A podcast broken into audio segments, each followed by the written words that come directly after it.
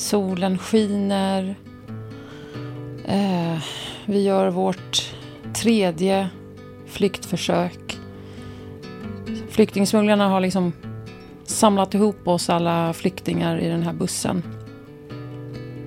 Och vi ska försöka ta oss till Sverige då. då. Till flygplatsen först, Beiruts flygplats. Eh, och på vägen eh, till flygplatsen så blir vi då stoppade av ett gäng militärer. Det var väl någon vägspärr eller något liknande. Eh, vi blir stoppade. Eh, alla blir oroliga och undrar vad som händer. Eh, de här militärerna separerar eh, kvinnor och män, eller kvinnor och barn från män. Så männen fick ställa sig liksom mer åt höger i en grupp. Kvinnorna och barnen eh, till vänster. Och sen så säger de åt, säger de åt männen att ställa sig upp mot eh, en vägg. Och den här väggen var alltså en sjukhusvägg. Det är ja, ett sjukhus helt enkelt som vi, som vi st måste stanna eh, vid. Eh, och sen får, eh, får vi veta att de ska, de ska ställa sig mot väggen, då, då, de här männen. Och sen så ställer sig militärerna för att skjuta dem, ska skjuta dem. Inbördeskriget i Libanon pågick i 15 år. Det var ett komplext krig med många inblandade parter. Kriget skulle tvinga uppemot 900 000 människor på flykt från landet. De stod inför en väldigt farlig resa för att nå säkerhet. UNHCR fanns där och tog emot familjer som flydde i båtar mot Cypern eller över gränsen till Syrien. Människor fick skydd, stöd och hjälp att hitta ett nytt hem. I år fyller UNHCR 70 år och under de här 70 åren har organisationen hjälpt miljontals människor som tvingats på flykt. I podden Vi var där kommer vi få träffa kända personer som har flytt till Sverige ända sedan andra världskrigets dagar och fram till för bara några år sedan. Nu är året 1978. En grupp män står uppradade mot en vägg i Beirut. Männen ska avrättas och deras familjer skriker av skräck. En fyraårig flicka tittar på och håller sin mamma hårt i handen. Flickan heter Ranja Shemon Olsson. Idag är hon journalist, programledare och nyhetsreporter på TV4. Och hon är också huvudperson i det här avsnittet av Vi var där. Och jag, som har äran att få leda den här podden, heter Alexandra Pascalido. Ranja, två, tre år, är jättebusig. Eh, hon älskar att springa upp och ner för trappuppgången och eh, plinga på hos alla grannar. Och eh, stöka till det. Eh, grannarna blir jätteirriterade och säger åt mig att sluta plinga. Ehm, Eh, men samtidigt så älskar de mig för jag är så charmig och så rolig. Eh, och eh, vi har ju vi bott i det huset och det, det trappuppgången sedan jag föddes så att alla känner alla. Och faktiskt så bodde ju Färes Färes föräldrar där också. Så att jag känner dem, de känner oss och vi umgås och leker och busar. Ehm, jag drack eh, mm, jag dricker mycket av mammas kaffe. Jag älskar kaffe. Så att mamma blir helt tokig på mig. För jag drack upp hennes arabiska kaffe hela tiden. Jag älskar verkligen kaffe. Så, så det hon gör är ju att lägga salt i kaffet vid ett tillfälle. Så när jag dricker det så blir det ju så äckligt. Eh, så att jag efter den dagen inte tycker om kaffe. att hata, jag, börjar hata kaffe. så det är ett väldigt bra trick av min mamma här. Eh, och sen så är jag så pass busig så att jag vill inte lägga mig på kvällarna. Jag känner mig inte trött. Jag känner mig liksom kanske understimulerad. Eh, Jag vill gå ut och leka, jag får inte det. Eh, för det är så oroligt. Kriget började ju härja när jag föddes. Så jag får inte gå ut, men jag är ändå understimulerad och liksom så här, vill ut och, och leka och sparka boll och slänga bollar med andra barn och så. Så att när jag inte vill sova så får jag lite, får jag, li, får jag lite eh, sprit för att jag ska somna, för att jag ska bli... Och det här är mormors trick och det är inte min mammas trick. Det, var min mor, det är min mormor som säger till min mamma, men ge henne lite whisky då. Eller något sånt där. Så, ja, så jag har fått den vid några tillfällen. för att jag ska sova. Mm, så att jag är ett väldigt aktivt, eh, ett väldigt aktivt barn. Eh, tills min lillebror föds, då blir jag lite lugnare. För då känner jag mig stolt och vill vara, jag, vill, jag är en liksom stolt storasyrra som vill ta hand om min lillebror. Um, och vill visa att jag är vuxen, att jag är stor. Och, kan, och att jag, jag vill hjälpa till och mata honom och, och sådär. Um, ge honom mjölken och flaskan och det han behöver. Uh, så jag känner mig liksom omhänder, att jag vill vara omhändertagande. Jag vill ju ut och leka och sparka boll och träffa grannbarnen ute på gården eller ute på vägen, men det får jag inte. Jag förstår inte riktigt varför. Jag vet bara att det är oroligt ute och jag måste hålla mig mer inne och ska jag ut så är det ju super, super noga att vi, jag är med mamma eller pappa och vi bara går runt kvarteret så här supersnabbt. Så jag får inte gå ut och leka. Jag förstår inte varför jag blir irriterad och, ehm, och så. Och så hör jag de här liksom larmen, flyglarmen. Och jag hör ju också hur det smäller och så när vi är in, inomhus hur det smäller mycket, liksom längre bort. Men jag hör också hur det kommer närmare, smällarna kommer närmare. Eh, och jag förstår att mamma och pappa blir ännu mer oroliga. Jag hör diskussioner om, så här, upprörda diskussioner om hur vi ska göra. Jag förstår inte riktigt vad de pratar om. Men alltså, ja, hur vi ska göra helt enkelt. Och jag vill bara gå ut och leka. Eh, men det jag får göra är ju busa i trappuppgången upp och ner. Eh, men de ser ju till att eh, dörren eh, till huset då, då är, är låst så att inte jag tar mig ut. För det vill jag ju gärna göra såklart. Jag tycker inte att det är riktigt stimulerande egentligen att springa upp och ner. Men det är det roligaste jag vet, att springa upp och ner för trappuppgången. Men jag får inte gå ut och leka. Men, men helt plötsligt så, så får jag veta att vi ska åka iväg med en buss.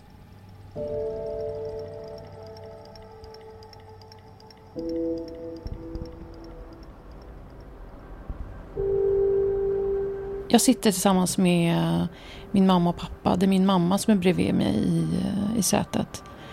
Ehm, och hon håller också i min lillebror som är några månader gammal. Ehm, framför oss sitter pappa och helt plötsligt så stannar bussen. Ehm, och jag eh, tänker att vi kanske är framme nu. Men det som händer är att folk börjar bli jätteoroliga och, och skrika och, och eh, känna... Ja, men så det, det, känns som det är, någon, det är någon rädsla i luften. Och sen helt plötsligt så måste alla ur bussen. Någon säger åt oss att vi måste gå ur bussen. Vi går ur bussen. Pappa går före. Mamma håller i min lillebror Kashir. Och jag eh, har hennes hand liksom. Så att jag är bakom henne precis. Så går vi av bussen och så stormas med grönklädda människor i uniform då, då. Militärer som står och skriker på oss. Och så helt plötsligt så se, alltså separeras liksom eh, kvinnor och barn till en sida, typ vänster sida och männen får ställa sig på höger sida. Och militären liksom puttar på, på oss också som inte vill flytta på, på sig. De, de flyttar på alla för att folk ju skriker och undrar vad är det som händer och vad ska vi... Så. Eh, låt oss vara och sådär. Men eh, det gör de inte. De låter oss inte vara. De puttar på oss liksom. Och jag, jag förstår ju inte riktigt vad som händer. Jag, jag kollar på mamma och hon är jätterädd. Och hon ser ut som hon ska börja gråta. Hon håller liksom min lillebror jättetajt i famnen. Um, hon har en liten, liten väska med och stoppar in lill, lillfingret i hans mun liksom för att lugna honom lite. Och så ser jag hur de ställer upp, helt plötsligt kollar jag tillbaka och så kollar jag hur, ser jag hur männen ställs upp mot den här väggen. Och det är alltså en vägg, det är, sjukhuset ligger där och det är liksom en fasad mot, mot det här sjukhuset. Ehm, och de får ställa sig på led de här männen. Och, ehm, och så säger, eh, och sen så ställer sig uniformerna på led. Och drar upp sina vapen. Och, och, alla börjar skrika mer och blir jättenervösa, och arga, ledsna, gråta. Jag hör min mamma liksom skrika och, och gråta. Eh, och sen så säger min, jag ser hur min pappa liksom går fram och säger något namn som tillhör någon av de här militärerna. Och så säger den här militären Malak. Och så ty tydligen så, ja, de börjar prata, de tydligen känner varandra. Um, ehm, och jag undrar ju vad som händer. Jag bara, men jaha, varför ska, han, varför ska pappa prata med den där elaka mannen liksom? Så. Um, men sen så, sen så säger de åt allihopa att gå på bussen igen och gå hem.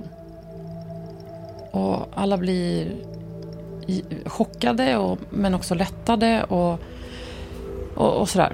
Um, så att de får gå upp på bussen igen och vi får åka hem. Vi får inte åka till flygplatsen och vidare till Sverige men pappa behövde inte dö.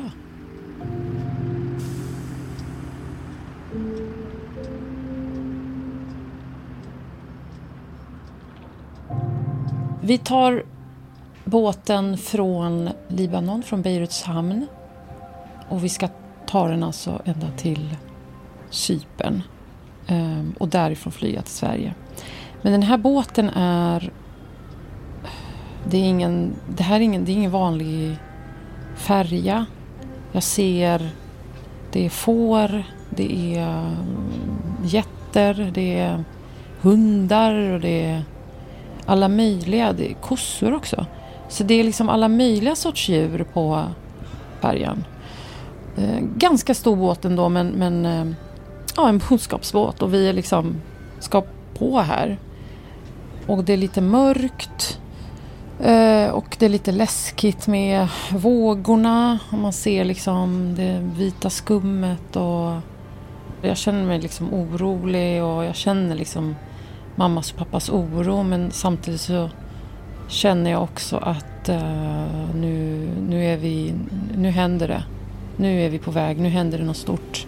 Uh, pappa uh, har med sig någon liten påse eller väska där han har lagt in, han, han har lagt in liksom lite bröd, lahm halabi som vi kallar det, pitabröd och lite eh, um, zeytune vilket är Eh, oliver och eh, ja, men det viktigaste i princip. Och i princip bara de kläderna vi har på kroppen. Vi tar inte med oss någonting annat. Vi kan inte. Det går inte. Men jag känner mig ändå liksom att det är a happy place på något sätt ändå. Och så börjar vi liksom börjar båten eh, röra sig och vi sitter där med ganska många människor så att vi är inte ensamma. Och sen, ja, det känns som en happy place men tills mamma börjar spy. Hon blir väldigt sjösjuk. Hon, är det, ja, hon blir väldigt sjösjuk.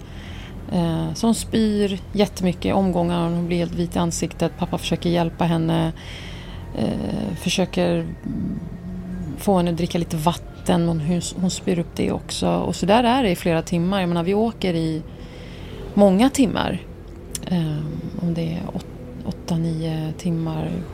Ja, sju, åtta, nio timmar. Något sånt där. Och det är liksom en ganska mycket höga vågor och, och så. Så att det, det, är liksom, det är mörkt, det är skymning och mamma spyr. Men ändå så, och jag håller mig nära henne hela tiden. Men eh, jag känner mig aldrig rädd, gör jag inte. Jag känner mig ändå trygg. Även fast mamma är fullt upptagen med sig själv och, och spyandet. Och, så får jag alltid sitta i hennes närhet precis liksom intill henne och, och, pappa på andra sidan och jag känner mig trygg i deras... Och att det känns, känns mer som att vi är ute på äventyr fast jag vet egentligen att de är oroliga. mina föräldrar tycker att eh, det är sorgligt egentligen att vi ska behöva uppleva det här äventyret som jag kallar det. Mina föräldrar vill helst stanna kvar. Men efter mycket om än så har, förstår de att det går inte. Att stanna kvar i ett land som är härjat av krig sedan tre år tillbaka. Eh, och mycket sönderbombat och många andra släktingar och familjemedlemmar som redan har flytt eller försöker fly. Man ser ingen framtid. De, de är verkligen, mina föräldrar är verkligen tvungna att ta sig bort från eländet och bedrövelsen och med risk för sitt eget liv genom att fly på det här viset. Men också om de stannar så är det risk för deras liv och våra liv. Så att mina föräldrar känner inget val i det här fallet. Utan de, tog ett, de tar ett järvt beslut. Ett modigt beslut. Att ta sig till ett ställe som de inte känner till överhuvudtaget. Som de inte kan någonting om. Kan inte språket. Känner knappt någon. För dem är det här inte ett roligt äventyr som det är för mig.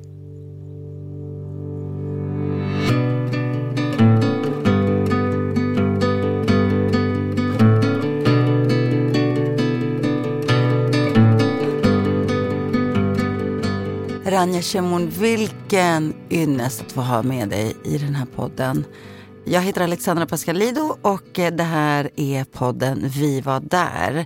Och Ranja Shemon är dagens gäst. Vilken, verkligen, jag är så glad för jag har så länge som jag har tittat och tänkt på dig så har jag alltid tänkt att jag vill ju veta mer om den här erfarenheten som du bär och som du såklart delar med så många andra erfarenheten av att ha flytt? Mm. Jag måste börja med att säga att det är jag som ska tacka. Det är jag som känner mig ärofylld över att få ta del av det här eh, och få sprida eh, min story och andras eh, storiesar kring en, kring en flykt. För det många inte tänker på är att vi är många offentliga personer som faktiskt har flytt krig sedan lång tid tillbaka. Eh, och det är någonting som jag själv inte egentligen har funderat jättemycket över förrän den här stora flyktingvågen var 2015. Då, eh, då gick det liksom lite mer upp för mig att jag har, ju, jag har ju också varit flykting. Jag var ju till och med båtflykting. Jag var en av alla de här människorna som tillsammans med mina föräldrar och min lillebror på tio månader som tog sig över Medelhavet för att rädda livet. Och min mamma spydde hela vägen. Och det, det, det var jättedramatiskt och det är ingenting som vi har liksom egentligen pratat om hemma. Och när, när folk slår på TV4 och ser dig som nyhetsankare och programledare sådär vacker och trovärdig och påläst och proffsig så tror jag sannolikt att väldigt många inte tänker ja, där sitter en flykting. Nej, Nej, det, det, det, tror jag inte att de tänker. Eller någon som har den här erfarenheten. Ja. Vad tror du att den här erfarenheten som, som återkom till dig 2015, som, som väckte dessa minnen. Vad tror du att den här erfarenheten har gjort med dig? Alltså, jag har känt att... Eh, alltså jag hade ju förståelse för eh, flyktingar och invandrare innan i och med att jag själv är det. Men det, det, det, blev så, när man blir äldre också så blir man ju som du vet lite klokare och man, man ser mycket mer andras perspektiv. Man tar in andras erfarenheter mycket mer. Jag blev ju mer stolt över mig själv, kom jag på att tänka. Att jag som flykting har haft den här resan och fortfarande är på den här resan. Jag har gjort en oerhörd, liksom, inte bara flyktingresa utan en klassresa jag tycker det nästan är så här, lite jobbigt att prata om mig själv och om det här. Alltså, jag brukar inte liksom lyfta det speciellt mycket om man inte såklart ställer fråga. Men till och med då så känner jag att men inte ska väl jag komma här och berätta min historia för jag är bara en i mängden och så känner jag ju verkligen. Vi är jättemånga som har kommit hit som flyktingar. Och, eh, och vi är jättemånga som har lyckats hur bra som helst. Jag menar, jag har jag har en kusin som kom till, eh, till Sverige för sju, åtta år sedan och hon är redan hon lärde sig, hon kunde ingen svenska. Hon kom från Syrien till Sverige för sju åtta år sedan. Hon talar perfekt svenska, hon är med i, eh, eh hon är engagerad eh, politiskt och hon är klar eh, med sin juridikexamen. Och jag är så stolt över henne. Och det finns så många drivkrafter där ute. Liksom. Så att jag, jag vill bara att det här ska sprida sig, att det finns hopp bara man kämpar. Visst, vissa får kämpa lite mer än andra och en del mycket mer än andra. Nu tror jag att det är många som sitter och undrar varifrån du flydde, du och din familj. Vill du ta oss tillbaka till platsen där du föddes? Mm. Jag föddes i Beirut, som är Libanons huvudstad. Och eh, jag föddes 75 eh, och det var då kriget eh, bröt ut. Och mina föräldrar tänkte väl att det här ska, väl de, det här ska de fixa. Eh, men det, blev, det, var för mycket, det var för mycket granater och det var så, så mycket som hände och släktingar, som, eh, främst vänner faktiskt, som, som omkom i kriget. Så de kände att nej, för att rädda oss själva och våra barn, vi var två då, så, så måste vi fly. Och två eller tre gånger till och med så Eh, tredje gången så lyckades vi. Två gånger försökte vi fly men eh, blev stoppade. En gång rakt på flygplatsen. Första gången blev vi stoppade. Vi hade betalat flyktingsmugglare. Det är också sådana saker som man inte tänker på. Mina föräldrar betalat flyktingsmugglare för att komma mm. till ett, ett, ett, eh, ett fritt land mm. utan krig. För att kunna vi... fly också kriget, ja, fly för ja. sina liv. Jag menar, man har inget val. Vad gör man för att rädda sig själv och eh, sin familj? Mm. Finns det bilder från den tiden? Från... Nej. Alltså det finns bilder på oss tillsammans i familj men inte liksom i den här eh, krigssituationen eh, eller så. Eh, har du några ljud kvar? Någon ja, doft? Jag har, alltså jag, jag, tror de flesta i och för sig är rädda för fyrverkerier men alltså varenda gång det knäpper någonstans eller eh, det smäller så hoppar jag till något så oerhört och jag tror att det kommer därifrån. Eh, för vid ett tillfälle så fick vi springa ner till källaren och gömma oss i en hel vecka. För granaterna eh, ja, eh, föll från himlen i princip. Så att vårat, våran lägenhet som var en av de högsta blev ju bombad. Så att när vi kom upp sen igen efter en vecka så kunde ju mamma se hur, hur hennes kastruller hade fått massor med eh, granatsplitter, granatsplitter och, och, gjort hål i hennes kastruller och väggarna var förstörda och sådär. Um, så, så mycket, det var ju mycket smällar, mycket ljud. Sådär. Så jag tror att det är det som har gjort att jag, jag, jag, jag blir så skraj av minsta lilla ljud. Men sen har jag också fått höra att jag fick ju lunginflammation när vi var där nere i källaren för det var så himla fuktigt. Kanske. Jättefuktigt och vi trängdes med många andra människor. Och eh, i princip höll på att dö så pappa fick springa ut för att försöka jaga rätt på medicin. Och ytterligare en historia där han eh, blev nästan ihjälskjuten av en krypskytt. För att så fort de såg någon ute så skulle de ju skjuta ihjäl dem. Alltså det var ju som en markering såklart. Eh, och han, hade, han passade på att köpa mjölk och sådär, så han hade mjölk i sin påse och mediciner. Eh, och sen så blev han beskjuten så att det kom på mjölken istället så att den bara spred sig. Och det, gjorde, det han gjorde var ju bara så här, slänga allt och bara springa. Så han kom inte tillbaka med medicinerna eller, eller den där mjölken. Um, men jag klarade mig. Du klarade dig, ja, tack och lov. Så det, det, det, är många såna historier som mm. jag har faktiskt försökt få ner dem på band. Mm. Att du, att du, spelar, pappas, in, du spelar in dina föräldrar? Precis. Eh, du... för att, främst för mig själv, att jag vill, jag vill bevara minnet av det där på något sätt. För det är min bakgrund, det är min historia. Men också kanske göra någonting av det sen för att sprida hur ett krig kan se ut. Ah. Hur ett krig kan verka, hur ett krig kan kännas. Ah. Det finns så många detaljer. Och hur det tvingar människor att rycka upp ah. sina rötter och lämna sina hem. Ja, jag menar, Men, det är ju det svåraste beslutet man kan göra i sitt liv. Och ni kommer till Sverige, vart kom ni då? Ja, men då, då hamnade vi i, eh, då fick vi en lägenhet, eller en, ja, vi fick ju inte en lägenhet, det var ju någon sorts slussningslägenhet liksom, eh, i Fittja, i Botkyrka. Och där var vi, vi var inte där speciellt länge. Um, Sen eh, återigen, min mor, eh, morbror hjälpte oss att hitta en lägenhet i Norsborg som också ligger i Botkyrka, norra Botkyrka. Och, och ehm, så, och, och, och, mamma och pappa började liksom plugga direkt och det var ju jätteviktigt för dem att komma in i samhället direkt. De ville ju inte känna sig som flyktingar men det var, det var jättesvårt. Mm. Det var jättesvårt för dem. Vilka är dina första minnen? Alltså hur gammal är du när du börjar förstå att du har hamnat i ett nytt land? Alltså jag, jag, jag förstod ju aldrig det riktigt. Ja, men det var nog, ja, men kanske när vi, egentligen när vi kom till Norsborg, eh, Eh, efter Fittja där, som jag märkte att mina föräldrar inte pratade så bra svenska som de andras föräldrar som gick i skolan. Liksom. Alla var ju typ svenskar i min klass. Vi var inte så många flyktingar då. Eh, men vi bodde ändå i de här miljonprogrammen i Norsborg. Men ändå så var det ju ganska få eh, utlänningar. Eh, nej men, och just det här också, just det, jag kommer, nu kommer jag på det. Jag, kommer ihåg att jag fick, jag fick höra mina föräldrar bli kallade för jävla svartskallar.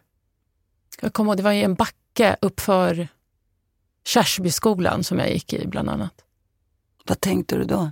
Då var det en, en man som kallade mina föräldrar för jävla svartskalle och jag blev så arg. Jag bara, du kan vara din jävla svartskalle själv. För jag visste inte vad jag skulle säga. Jag visste verkligen inte det. Jag, var så, jag blev så arg bara. Jag fick en sån här aggressions... Liksom, jag kanske hade till och med nitat honom om han varit i närheten. Vad hemskt det låter. Men jag blev så arg liksom. Och mina föräldrar bara så här, ja, men bry dig inte, bry dig inte, säg ingenting, bara, bara gå. Så jag bara, hur fan kan man säga en sån sak? Liksom? Var det då och det var då jag fattade på något sätt, så här, men vänta nu. Liksom. Och då var jag ju nog inte mer än kanske en, jag tror jag kanske var åtta, nio år. Som jag började lika upp för mig. Vet du, dina far och morföräldrar och sådär, vet du om de, var de, kom de till Beirut eller hur såg Nej, alltså, deras? Alltså, mina eh, pappas föräldrar dog tidigt innan han ens gifte sig och, och de dog eh, i en by eh, i Turkiet, eh, assyriansk eh, by i Turkiet. Eh, men deras föräldrar var ju med om det. Eh, jag kan inte den historien så himla bra faktiskt, men, men jag vet att pappa flydde, han, han, han, han tog sig från Turkiet till Syrien. Eh, och sen ville inte han göra militärtjänstgöringen under Assad. Han ville verkligen inte skjuta, han ville inte döda. Så han flydde till Libanon från Syrien. Han, har gjort, han gjorde den här vandringen i Mellanöstern. Liksom. Och I Libanon träffade han sin mam äh, min mamma. Och, sen föddes, och så flydde han från Libanon till Sverige. Så det är liksom... När man tänker efter vad våra föräldrar har varit med om och ändå eh, kan liksom vara glada idag och, och, och leva och flera av pappas släktingar är i Norsborg. De bor fortfarande i Norsborg och hans brorsa är i Norsborg, mina kusiner bor i Norsborg som har kommit hit och flytt. Alltså det är så här, de har förlorat så många människor på vägen men ändå så är det de som är kvar så känner man så här, wow, vilken skatt, vilken lycka, vilken rikedom att man har kvar de människorna. Och vilka driftiga människor. Ja. Att komma till ett, ett helt annat land, en helt annan kultur och annan miljö och så vidare. Mm. Och, och också lyckas ta sig fram, lära sig språket, mm. eh, skaffa barn som studerar på universitet, som blir nyhetsankare och programledare i tv. Det är ändå en helt liksom, fascinerande resa. Mm. Men han tittar på mig hela tiden. Han brukar mest kommentera mina kläder. Åh, idag hade du den där vackra kavajen och idag hade du den där snygga. Alltså det, han, de är så stolta mina föräldrar så att det, och det är helt fantastiskt. Jag bara, men hörde ni vad jag sa? Jag sa ja, jo, jo, men du pratade om Ja, du pratade om, vi tror du pratade om Obama eller något sånt där. Just det, vad roligt. Ja, ja. Men jag tänker, hur mycket när du växte upp, eh, hade de någon, vad sa de? Pratade ni om flykten hemma? Eh, ja, alltså vi, vi pratade men inte så himla mycket. Och det var ju därför jag liksom trodde först att jag jag fattade ju först inte att jag var flykting eller utlänning i och med att jag var tre år som sagt när vi kom hit. Men eh, sen eh, efter ett tag var det jag som ställde frågorna och då kunde vi prata om det. Och det var då jag fick veta vad som hade hänt. Och, eh, långt innan liksom, jag började läsa såklart om, eh, i böckerna, historieskrivningarna om inbördeskrig. det där, är ju jag, det där har ju jag varit med om. Så eh, vi, vi, vi, vi pratade om det. Du är det här det, barnet, men, flyktingbarnet på bilderna man ser. Ja. Du vet som mamman bär med sig i någon boskapsbåt. Ja, och det, det är ju helt absurt att tänka på det. Men alla de här barnen som vi ser, som flyr på båtar, som, som vi ser hänga från ett flygplan. Det är liksom, det är en människa. Det är en människa som i, i framtiden kanske kommer hit, kanske vi får nytta av, kanske vi kan lära oss någonting av hen.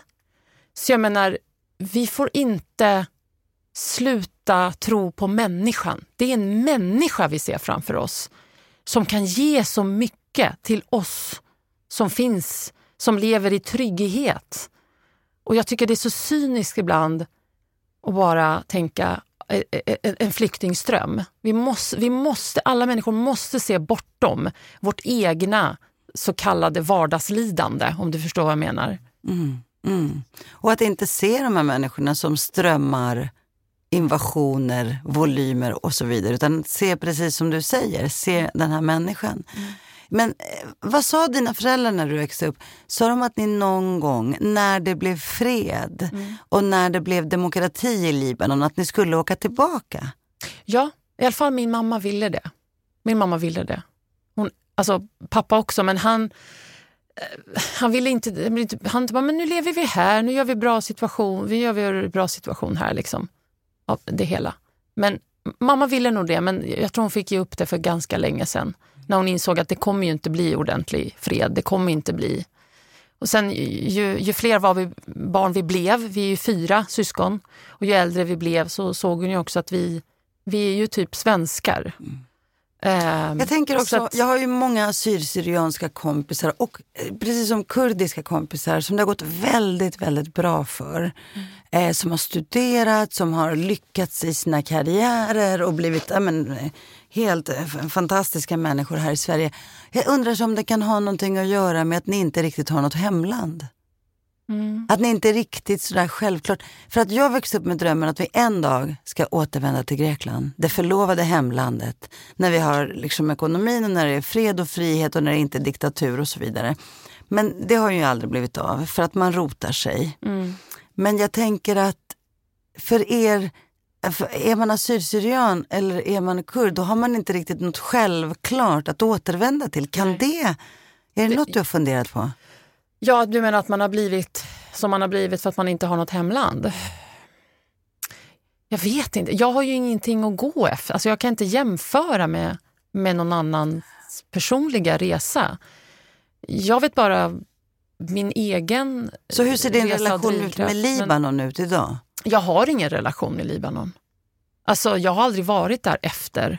Vi har ju sagt vi har ju sagt många år liksom, vi ska åka tillbaka dit. Eh, mamma ska visa mig vart jag föddes, vilket sjukhus, om det nu inte är sönderbombat eller sådär. Va? Ehm, men det har aldrig blivit av, för det har alltid varit så här, eh, halvt oroligt, sen blev det jätteoroligt, sen blev det liksom lugnt och så blir det oroligt igen så fort man liksom tänker att ja, men nu kanske man kan åka dit på semester.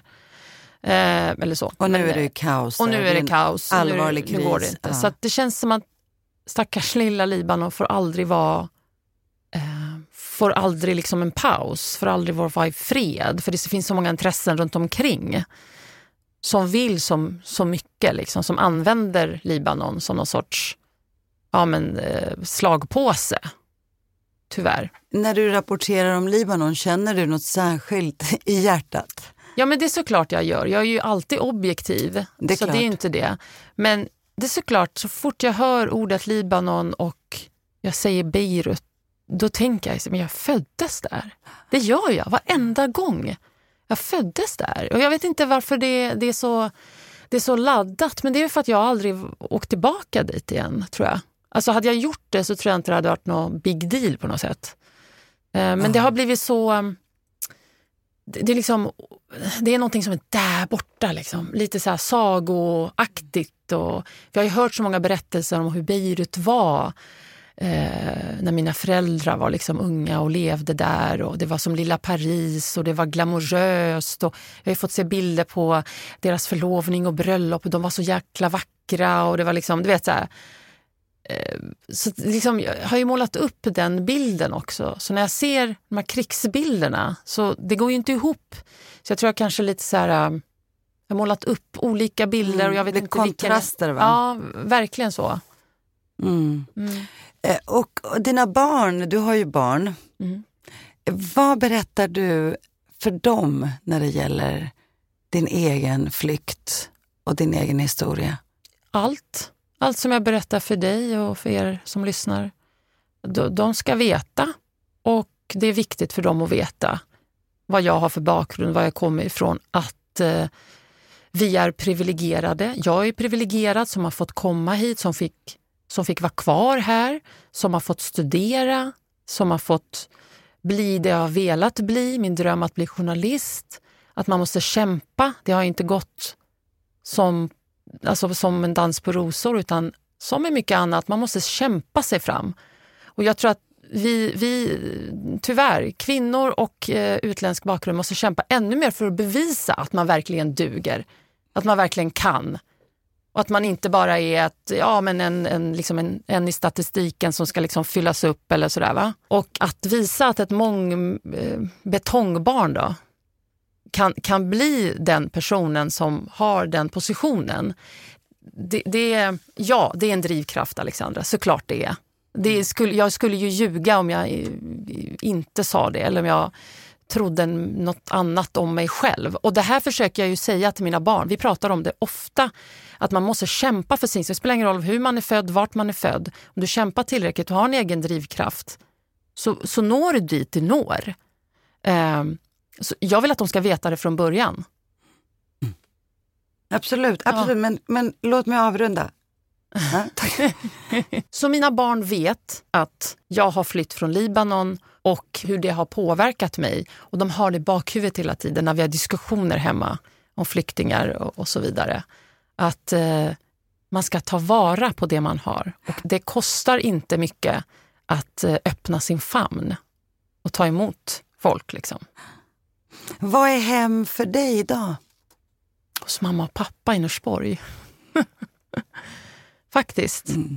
Det är ju något speciellt med få mammas mat och man är lite, man är lite dålig, kanske man har ont i huvudet och så säger hon gå och lägg dig i säng. Så går jag och lägger mig i hennes säng och så kommer hon med te eller du vet, chai och Ah. sen kanske hon har gjort tabbouleh och så äter vi det och, och så sitter vi och pratar och dricker Mm. mer kaffe och te. Så det är hemma.